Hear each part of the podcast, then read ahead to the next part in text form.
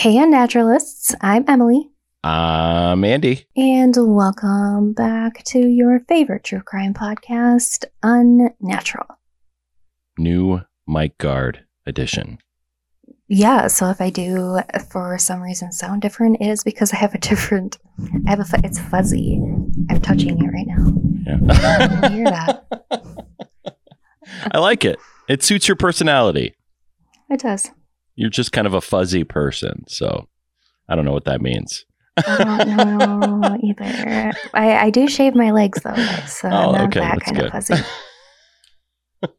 so today we are traveling on over to the west, and this story takes place in early 2003 when two divorcees met each other and quickly fell in love. They got married and were living a pretty lavish life. They both were well off financially independently, and then that just kind of increased when they were together. But by the time 2014 rolled around, things had changed drastically and gone to a very dark place that resulted in one of them seeking a hitman for the other. This is the story of Terry Thomas and the killer counselor.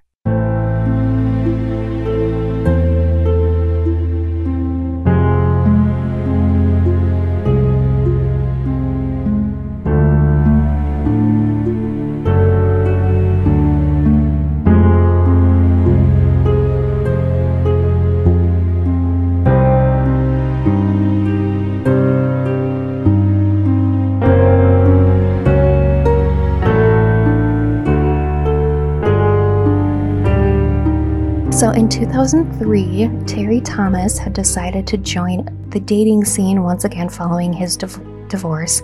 Um, he got on a dating app and he was on there for a little while when he met Cynthia Guy. Now, Cynthia was very educated. She had a degree in petroleum engineering from Colorado State. Wow. Um, it's a hell of a degree. Yeah, I don't even know what you would do with that. Petroleum engineering. Yeah, I don't know. So she she makes oil move around the world, it sounds like. Sure.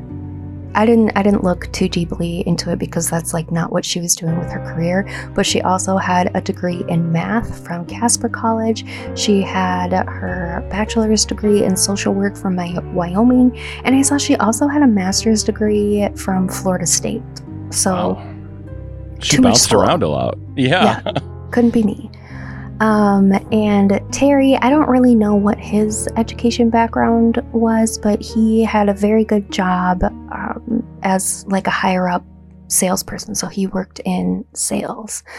Now, when the pair met on the dating app, they messaged back and forth for about a week, bonding over their respective divorces and ke- became pretty close. Um, they both had, you know, pretty good senses of humor, so they like to make each other laugh. And they did end up meeting, and they quickly realized how much fun they were able to have together. And their romance really blossomed very quickly because they ended up getting married just seven months later. Whoa.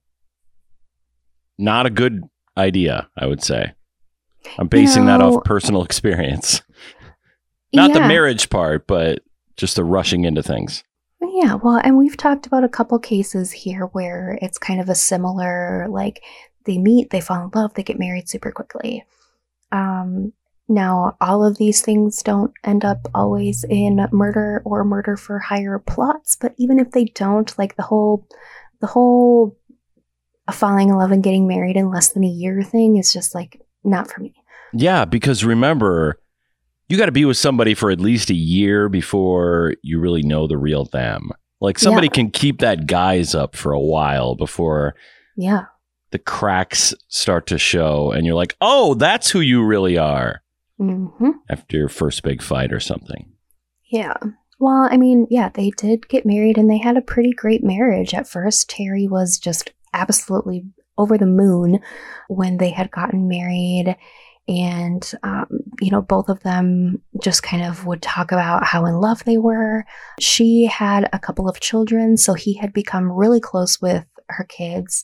They did lots of traveling together. Now, at this point in time, Cynthia was working as a therapist, uh, specializing in addiction. Um, her patients said that she was a great therapist. She was always upbeat and positive and seemed to like really truly want to help her patients when they were struggling. She wanted them to better themselves. And uh, a lot of her patients were actually court ordered to see her through like a drug court type thing. But for the most Yeah. part, they all really liked her. Um, at this point in time, Terry was working as a fuel sa- salesman. So, like I mentioned, he was bringing in some pretty big bucks. Um, like he had a six figure income. And being a therapist, I mean, she wasn't making as much money as he was, but they were still living very comfortably.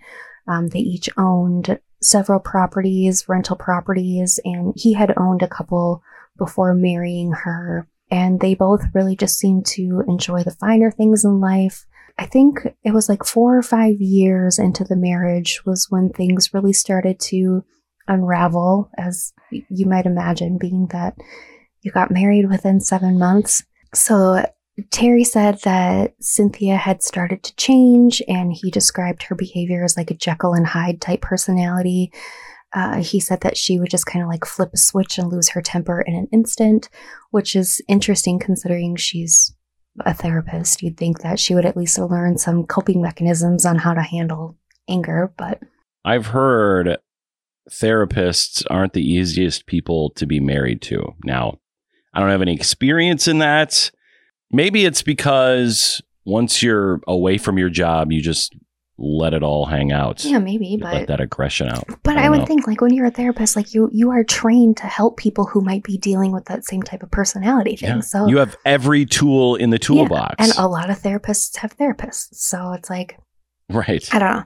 Anyway, tensions really began to rise and shit really kind of hit the fan when Terry was offered a job that would require him to move about three hours away. And Cynthia was like, Nope, I'm not leaving my job. I'm not leaving this this house. I'm not transferring my kids to a different school. And she, I mean, she was also like, along with her job, she was also really involved in the community.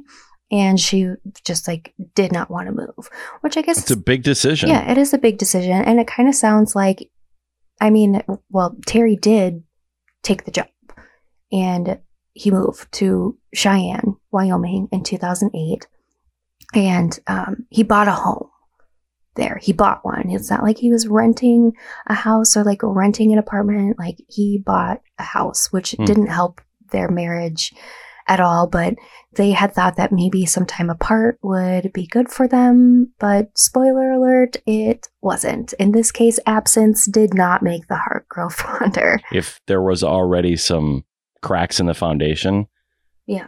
probably not the best scenario. This happened in 2008 when he moved, but it sounds like, I mean, he was still coming back, you know, to visit and to, to be there with her and the kids. I don't know how often. In uh, 2010, Cynthia went and bought a new house in Casper for her and her kids. So Casper is where they lived originally, and then Terry went and moved to Cheyenne with this new job. Does that make sense? Yeah. I don't know if I really clarified that. Okay. They're all just buying new houses, but not living together. Yeah. right. The relationship was really devolving into constant arguments over the phone. Neither of them really seemed to be happy any longer. And uh, Terry kind of knew that, all right, this just is not going to work, obviously. So in 2012, he filed for divorce.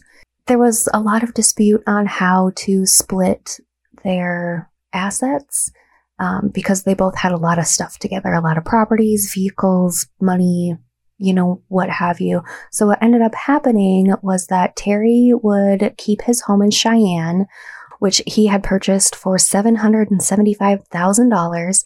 And he had like over $200,000 in equity Wow. at that point in time. So he was able to keep that. And he also kept his two rental properties that he owned before the marriage.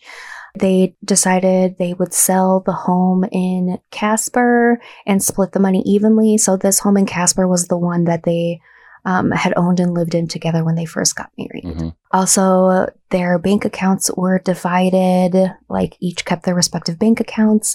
and Cynthia was able to keep her retirement and her pension, but she also was awarded 40% of Terry's retirement assets, so she got just under $82,000. And um, Terry was also supposed to pay $20,000 towards Cynthia's student debt. And um, Terry, on the other hand, got uh, $26,000 and he also kept four of the vehicles that they owned together. Like, that's all. that's it. See, the richer you are, more complicated a divorce is. It's a huge hullabaloo. Yeah. It is. If you ain't got shit, then it's not a big problem. But if you're rich, right. then it is. well, and like from where I'm standing, Cynthia made it out of this pretty darn good. Yeah. And so did Terry. I mean, yeah, he had to give her a little more. He had to pay money towards her student debt, which, I mean, if he's out here buying multiple properties, like over half a million dollars, you can afford it. Then, yeah, I pocket change, I would assume. But I also know that rich people are they tend to be very stingy mm-hmm. with their money, frugal. But yeah, they, like I had mentioned earlier, they were well off individually before. And, uh, you know, Cynthia got a lot out of the divorce, the divorce. So you think that she really didn't have much to complain about. Most probably wouldn't complain, but you would be wrong because she complained a lot. Um, she complained so much that she went to file an appeal for the divorce decree and alleged that the court was biased against her in the way the assets were divided and it wasn't fair, basically. And I think this is just like an aside, but no matter what your financial status is, get a fucking prenup. Yeah. Okay. Get a prenup. I don't care. But I think I think that it wasn't so much about honestly, I don't think she really felt like it was super unfair, but I think that she just wanted to hurt him, you know? She wanted to She's, win. Yeah, she wanted to win. She wanted more. She wanted him to lose everything. Sometimes egos get involved in these divorce proceedings too. Yeah, for sure. Um, but in 2014, the Wyoming Supreme Court upheld the original decree and the division of the assets, so then the divorce was final. Now, Cynthia continued to be very loud about how unhappy she was with how the divorce went down, how it was going. She would tell pretty much anyone who would listen how she felt and how she felt she was being treated unfairly and how she was super stressed over money and she thought she was going to be homeless. And you know Terry just like didn't care about any of that. And she really didn't want to give up the lifestyle that she had gotten used to.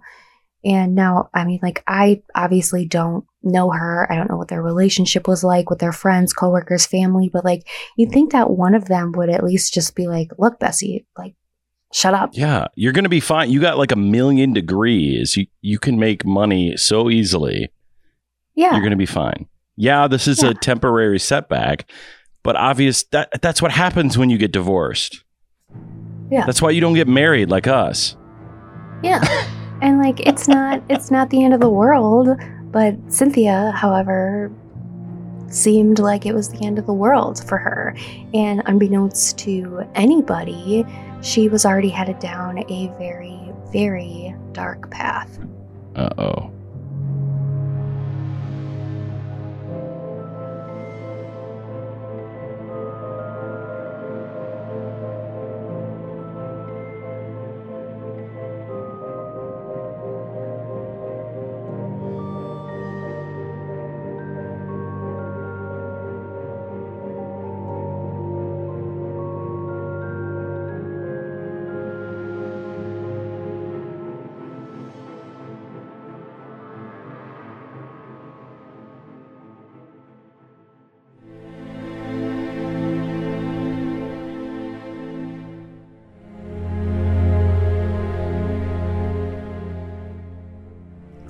Cynthia is now about to kind of s- lose control, basically. The best way to deal, she felt that the best way to deal with not getting her way was to have her husband murdered with the help of one of her patients. Oh no.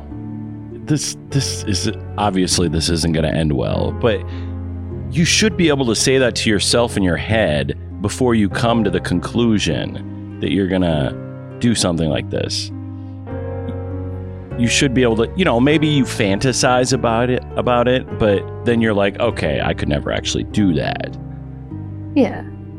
Or you know, you're pissed off. Like there has been several instances where I've been really pissed off at someone for something. I'm like, oh my god, like I'll fucking kill him, you know. But I'm not gonna. I'm not gonna actually.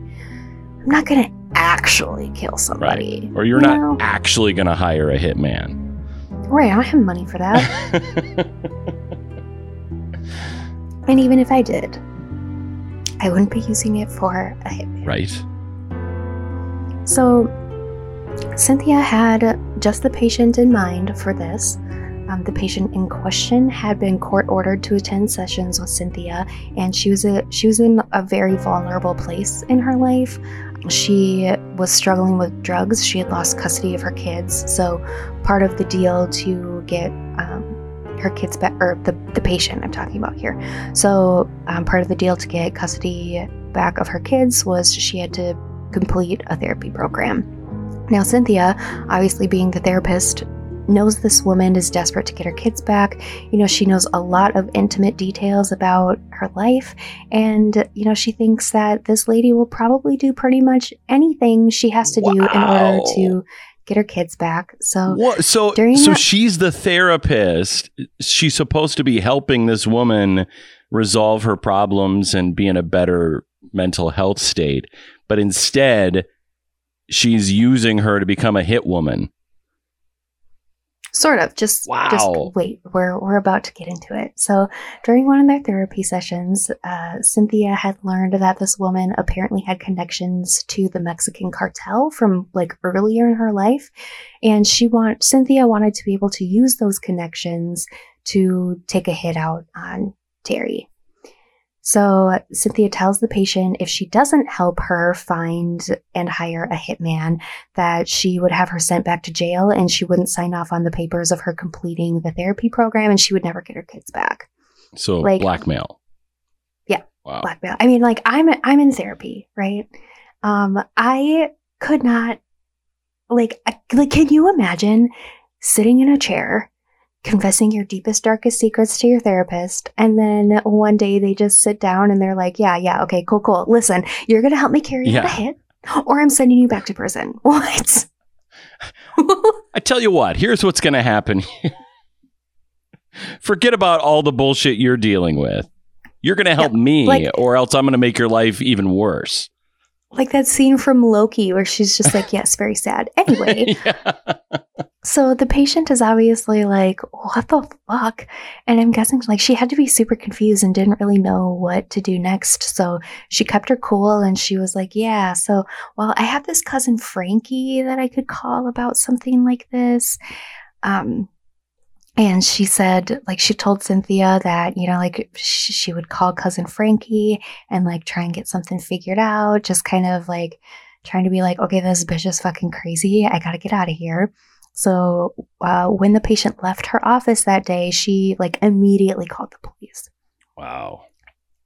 And um, when the police first heard this, they were like, hmm, a well respected therapist blackmailing a client to carrying out a hit sounds doubtful. They were doubtful. Hmm. They didn't know really if they should believe it or not. They thought that maybe the patient was delusional or perhaps she had some sort of like personal beef against Cynthia. But to their credit, they wanted to check it out just to be sure. Yeah. So, Special Agent Tina Trimble and um, Officer Sarah Nelson were assigned to the case, and they asked the patient if she would be willing to wear a wire during her next session with Cynthia Ooh. and try to get her to talk about the plan um, to have her ex husband murdered.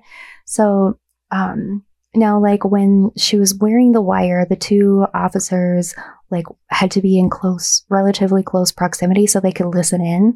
So these women had to like hide in like a janitor's closet Oh my God. during the session so they would be able to hear the conversation between Cynthia and the patient. And meanwhile, like a handful of officers are lying in wait outside because they had no idea like what was going to happen if something was going to go down. So I mean, you got to you got to commend them for really doing their due diligence on this one because I'm surprised this hasn't been a lifetime movie yet. Or maybe it has. I don't know. I don't know. I don't know if it has, but there It- there's there's a like there's a documentary episode. The patient was like, "Don't worry, guys, I got this." She's wearing her wire. She walks into the ses- the session just like normal. And I mean, like like I just said, there's a documentary episode of, um, but also you can find the recordings on YouTube. Really? And like, yeah, if you want to take a listen to it. And I was, su- Oh, I I was do. super blown away. I was super blown away by this woman's ability to just like act normal while she's talking with her therapist yeah. about carrying out a hit on her husband. She goes into the office. She asks Cynthia about this file that Cynthia had shown her before or talked about or something. Um, and in this file had a bunch of information about Terry. So it's like anything your like everyday hitman would want. You know, there was photos of Terry, his address, the address of where he works. Um, there was like a layout of the house. And so when Cynthia goes, this is what kills me. When Cynthia goes to get the file out of wherever she was storing it, she put gloves on and she's talking to the patient about how, oh, I'm putting on gloves because I don't want to leave my prints or DNA on the folder. Wow. So, and then she's like, she's, she asks the, the patient, do Clorox wipes work for clearing away fingerprints? And the patient is like, oh, I don't know, you know, maybe, but I know, she's like, I know something else works to get rid of fingerprints. So Cynthia has clearly planned this out. Yeah, and that's she, premeditation. She knows, yeah, she knows what she is doing is very illegal. So um, then she goes on to talk about how she wants the hit to look like a suicide and she already has her alibi planned out. She said that she was either going to be at work or like over at Macy's. Um, now, remember, the police are listening in during this whole thing. So they're probably like, what the fuck? They're probably like, we got her. We fucking got her. Well, they're they're building a case Yeah. because what they really want from the patient and from Cynthia is for her to talk about wanting to set up a meeting with cousin Frankie. So what they did was they they had a Hispanic officer who agreed to go undercover and act as Frankie. Um, they had a burner phone set up for Cynthia or the patient to call and set up the meeting, and they also wanted that exchange of payment, right? hmm So um, they uh, they got Cynthia to talk about money and actually, um, you know, making a meeting. So the patient calls. So I'm just here's an aside. When I talk about Frankie, I'm talking about the undercover os- Right, officer the cop. posing as Frankie. Yeah. Okay. Yeah. So the patient calls Frankie, um, and she's like, uh, "Hey, cuz, I have a friend here who needs a favor."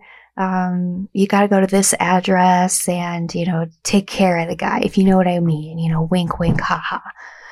So during the call, um, Cynthia said that she had $4,000 to spend on a hit, and she agreed to meet Frankie and give him half of the money up front, and then she would give him the other half once it was done. So Which, now side note, four grand does not seem like enough to off somebody. no, I wouldn't think so. I mean, it's got to be at least 20 or something. You would think. Yeah. I don't know anything about hitmen and murder for hire, so you know maybe maybe that's like the going rate for Wyoming. Maybe. Who knows? Yeah. Anyway, so now the police are obviously like, okay, this is legit. So they really start digging into Cynthia's um, past and everything. And they discover that she had reached out to another patient of hers Wow. to have her husband killed. This patient had some family members who had been convicted of murder, like a sibling or a cousin or something. And so basically, like Cynthia just hears these people's stories and is like, oh, yeah, I could use this to benefit me, which is just super gross. Unbelievable. Yeah. Yeah.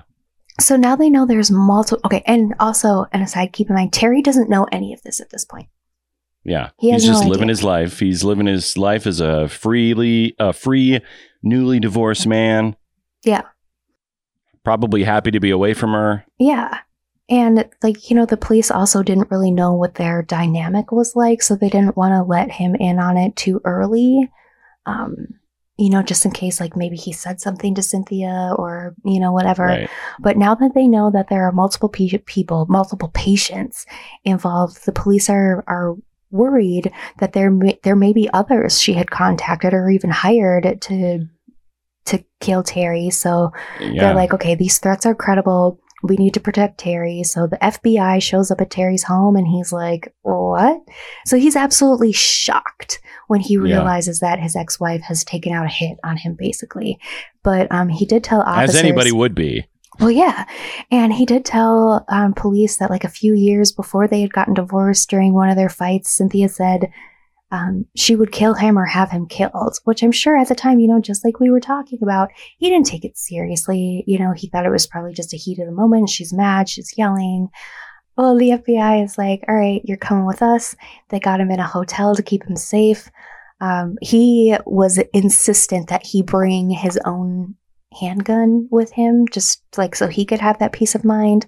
Um, but even still, like they, they, over the next um, few weeks, they they moved him into a new hotel every few days. You know, he also couldn't really go to work. He couldn't tell his family or friends what was going on. Yeah. So basically, in like a witness protection program type thing. But now, so we're going to fast forward a little bit to the time where Cynthia is about to have her meetup with Frankie. Now, this is in like May of 2014. And, um, you know, she's like, all right, we're going to meet up. I'll give you the $2,000. You kill Terry. We'll discuss the details. And the police and the FBI are like, okay, we got one shot at this. We can't fuck it up. So Cynthia was supposed to meet Frankie at this gas station about an hour and a half away from where she lived. And the deal was, was that she was going to get into Frankie's car so they could talk. Now, obviously Frankie is an undercover officer, so the, the car is outfitted with cameras and microphones. And the police and a SWAT team are also on standby close by just in case something goes down. And Frankie said that he had never done anything like this before. He was a he was a narcotics officer, so he was super nervous because he didn't I know what to expect. This lady is clearly crazy. If like she's gonna meet up like she's she wants to take out a hit on her husband, you know? Yeah. So who knows like what she's what her mindset is. like, yeah.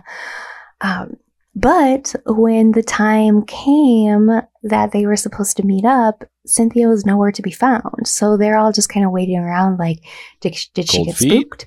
Did she change her mind? Um, but after a while, she did eventually call Frankie and she was like, hey, look, I'm sorry. Sorry, I'm late. I'm on my way. So eventually, she did arrive at the gas station alone and she sat in her car for several minutes. And then she called Frankie and was like, look, something doesn't feel right. We need to go to a different spot. Hmm. So the officers that are just kind of like waiting nearby are like, shit, though, this wasn't part of the plan, but we can't get a, we can't let her get away. We can't let her know the jig is up. So um, she and Frankie drive to this other location and the officers are being like as stealth as they can be and they make it out there and kind of, you know, park far away, but close enough where they can still see everything that's going down. And they're also Talk about listening. having to do this on the fly too. Yeah. Wow. So, yeah, so they get to this other location. Cynthia gets in Frankie's car and she's like super nervous when she got into the fo- into the car, which like duh. hmm Um and she was being pretty quiet and Frankie is like, "All right, like I got to get her to talk." And he's like, "My man." He's he just sits there and he looks at her and he's like, "Well, you're not a cop trying to set me up, are you?" Which is just like like a genius move because that Reverse psychology. Yeah, because that just like made her stop thinking that he could potentially be a cop. Yeah, put her at ease. Yeah, so then she chills out a little bit and things got down to business. So she pulled out this file with all of Terry's information that we talked about layout of the home, pictures, you know, like what his schedule is, you know, da da da. And she also starts ranting about why she wants her husband dead and how she and her kids are going to be homeless and Terry is a selfish prick, blah, blah, blah. And Frankie's just like, man, like, I don't really care. Like, I'm just here to do a job, you know? Yeah. And he starts asking her about, like, what, like, does she want it to be messy? What does she want it to look like? How does she want it done? And she said, like, she doesn't want to know the details. She doesn't care about how he's killed. She just wants it done. She was like, you know, in an ideal world, I would want it to look like a suicide or a drug overdose, but the less I know, the better. And he's like, you know, he's like, all right. And he's like, yeah, well, we'll get it done. And she's also like, she's still a little paranoid. She's looking around and she does actually end up noticing the FBI van sitting nearby. What? Yeah, which she, I mean, she couldn't see, but like there were snipers in there, like trained on her. But Frankie. I can't believe they were so close. I mean, Well, and in the video, because you could like this is in the documentary, it's on YouTube. It looks like they're kind of in just like a like a parking lot by some train tracks. So there are just like random vehicles that are not the police kind of like parked around. yeah. Um, but I don't know if she ended up like seeing someone in the vehicle or whatever. But Frankie is like, look, like, don't worry about it. You know, like, we're fine. Like, nobody's out here watching us. And she kind of is like, all right. So she gets out the $2,000. She hands it to Frankie. And then they started talking about how she would know when the hit was carried out and when to pay him the other half. Mm. So um, they suggested that he would text her, hey, meet me at the gym. And then when she got that text, she would know it was done and to meet him and give him the rest of the money. So now police like had plenty to arrest her on, but they still Yeah. wanted to give her one last chance to back out. So Terry told her, "Hey, look, 24 hours.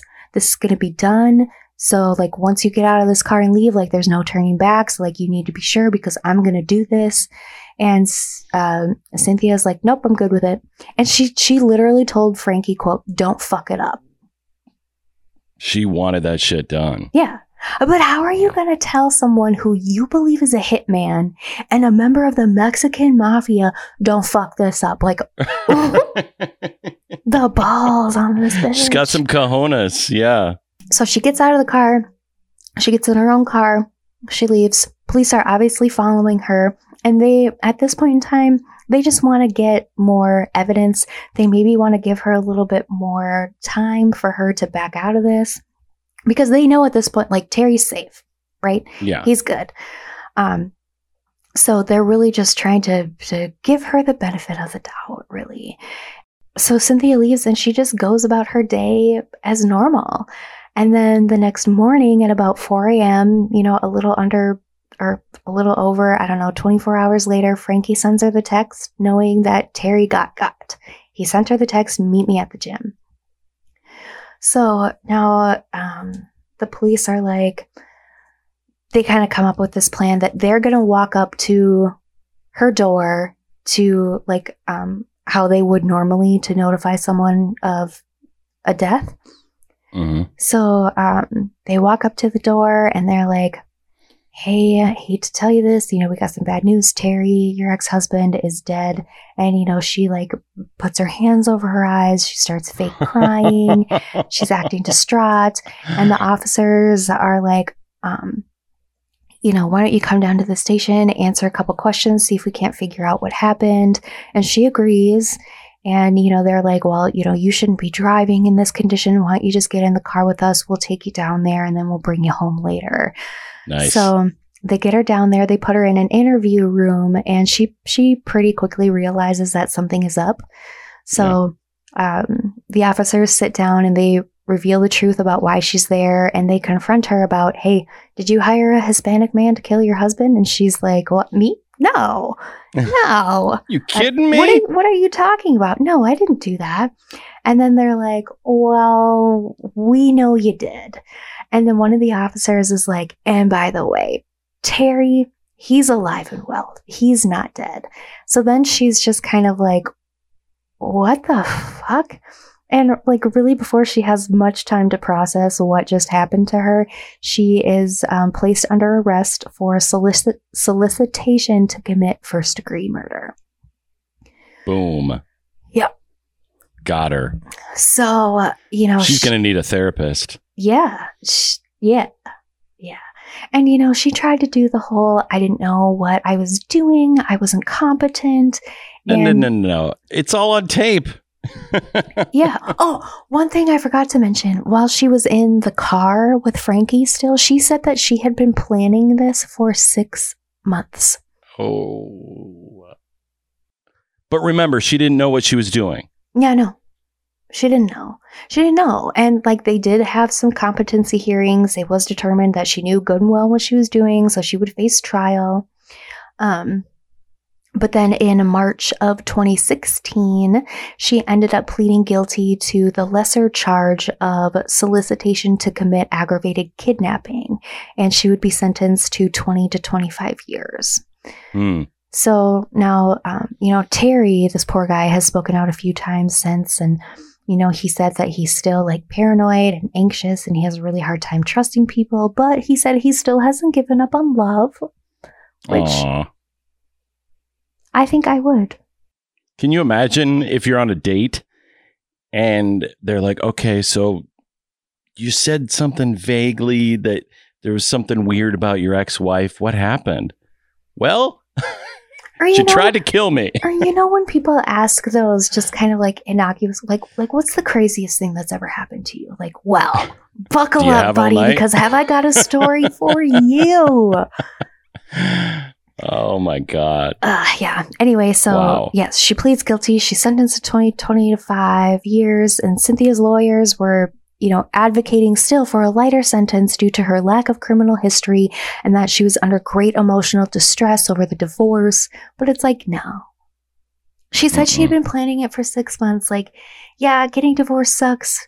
You lose a house, you lose maybe a car. But Yeah. he's still going to pay off your fucking student debt. You still got a good chunk of change. Like, Yeah. Shut the fuck up. So anyway, um, Cynthia was like, yeah, you know, like all this bad stuff was happening and it just snowballed and it got out of control. And she, she said she quote, temporarily lost her, her moral compass. For quote. six months. Yeah. And she, um, she apologized to her kids. She apologized to her coworkers. She apologized to the community. But do you think she apologized to Terry? No. Nope. No. Wow. She didn't. Like, wow. Okay, Cynthia. All right. Still holding that grudge, Yep. even from behind bars. Yep. So she is now 61 years old and an inmate at the Wyoming Women's Center. And she um, will be eligible for parole in October of 2027 with a tentative release date of February 2031. And with that, our story for today. Wow. That was a good one. I I feel like I vaguely heard about that when it happened, but it's been so many years that I had forgotten about it. Yeah, well, because I re- I remembered seeing news articles about it, and the footage Right. when she's sitting in the car with Frankie was very public. Well, that was good. Hey, you know what? Justice won in the end in that one. Yeah, nobody nobody died, which is weird for us. But I thought it was I still know. a fun. It's a rarity. Uh, yeah, it would be a fun case to talk about. I mean, a crime Yeah. was still committed. We are true crime podcast. Sometimes we are not always about murder and disappearances. Sometimes, And that's okay. sometimes we get a happy ending. Yeah. For more happy endings, check us out on Facebook. That's the first happy ending I've had in a long time. Not that kind of happy ending. Just Okay. kidding. Good. Social media. Come hang out with us on Instagram at Unnatural the Podcast. We have a Facebook page, Unnatural the True Crime Podcast. You can also send us a Gmail, unnaturalthepodcast at gmail.com.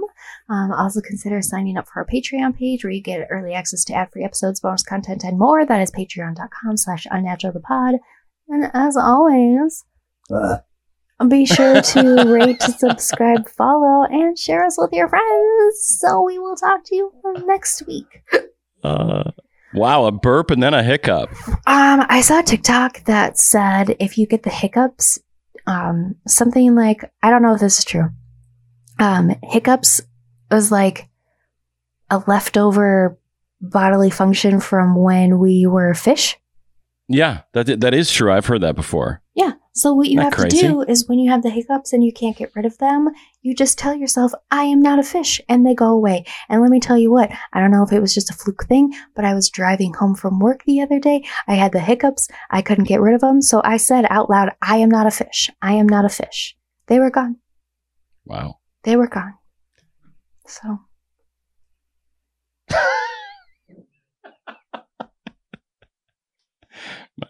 That's I, I don't know. I, I've never said I am not a fish. to try and get rid of the hiccups. So well, next I time can't you say. get the hiccups, say, I am not a fish. And For see if me, they go I- away. okay, I will. For me, it's like holding my breath and swallowing. That usually gets rid of them. Well, you I kind of look like a fish what when I do it. Yeah.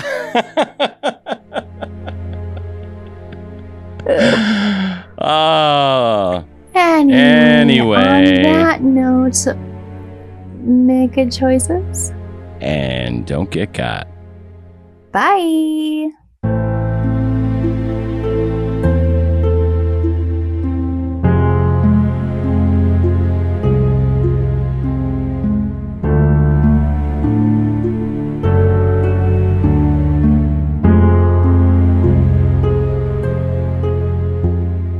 Like a few years before they had gotten divorced during one of their fights, Cynthia said she would kill him or have him killed, which I'm sure at the time, you know, just like we were talking about, he didn't take it seriously. You know, he thought it was probably just a heat of the moment. She's mad, she's yelling. These things happen, right? Yeah. People say stuff like that. You said that to me at the end of the podcast last week. I did. Did I believe it? Maybe No. part of but me did, you but, but did you die?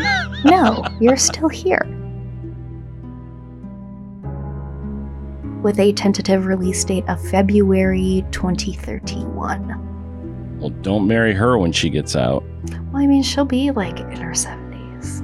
You know, older women All right. saying there's a chance.